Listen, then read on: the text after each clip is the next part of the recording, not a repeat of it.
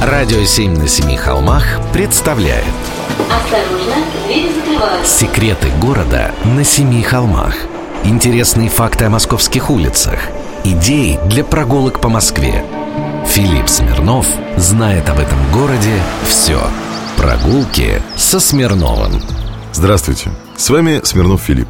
Я хочу вас сегодня позвать на склад. Склад муки одной московской фабрики. Будет интересно, обещаю. Ведь рассказ будет о том, как при правильном подходе даже такое скучное производственное помещение в Москве превратилось в место притяжения творческой интеллигенции. Уж простите меня за это клише. Но обо всем по порядку. В 1855 году француз Адольф Сиу основал кондитерское предприятие. Сегодня оно нам известно как фабрика «Большевик», а тогда называлось красиво А. Сиу и Ко. Именно здесь, кстати, придумали и испекли печенье юбилейное. Был для этого повод в 1913 году. В то время справляли важный для страны юбилей – 300 лет дома Романовых. Но вернемся на фабрику к началу рассказа. Строительство фабрики Сиу доверили тоже французу, архитектору Дидьо, который много строил для французской диаспоры в Москве. Здание получилось нарядным, в красно-кирпичном стиле, с интересными архитектурными элементами.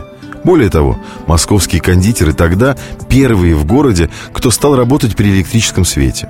Французские предприниматели оснастили фабрику паровыми, газогенераторными и нефтяными двигателями. Французы тогда были очень увлеченными.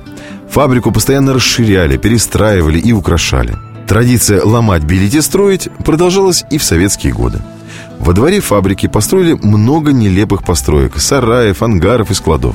Один из них, несуразное круглое здание, хранилище для муки и сахара. И оно тоже очень выбивалось из общего ансамбля. Построили его в 60-е годы 20 века. Однако в 2011 году территорию большевика решили отдать под культурно-деловой центр. За этот цилиндр с квадратной нахлобучкой на крыше взялись английские архитекторы и превратили его в музей. Музей русского импрессионизма. Сейчас здесь выставляются картины из частной коллекции. Коровин, Серов, Жуковский, Кустодиев, Кончаловский, Герасимов и многие другие. Некоторые работы художников, кстати, практически не выставлялись в советское время. А все потому, что эмоции и впечатления были тогда не в чести. Ну а теперь милости просим на склад за искусством. Не скупитесь на эмоции. Прогулки со Смирновым Читайте на сайте radio7.ru Слушайте каждую пятницу, субботу и воскресенье в эфире «Радио 7» на Семи холмах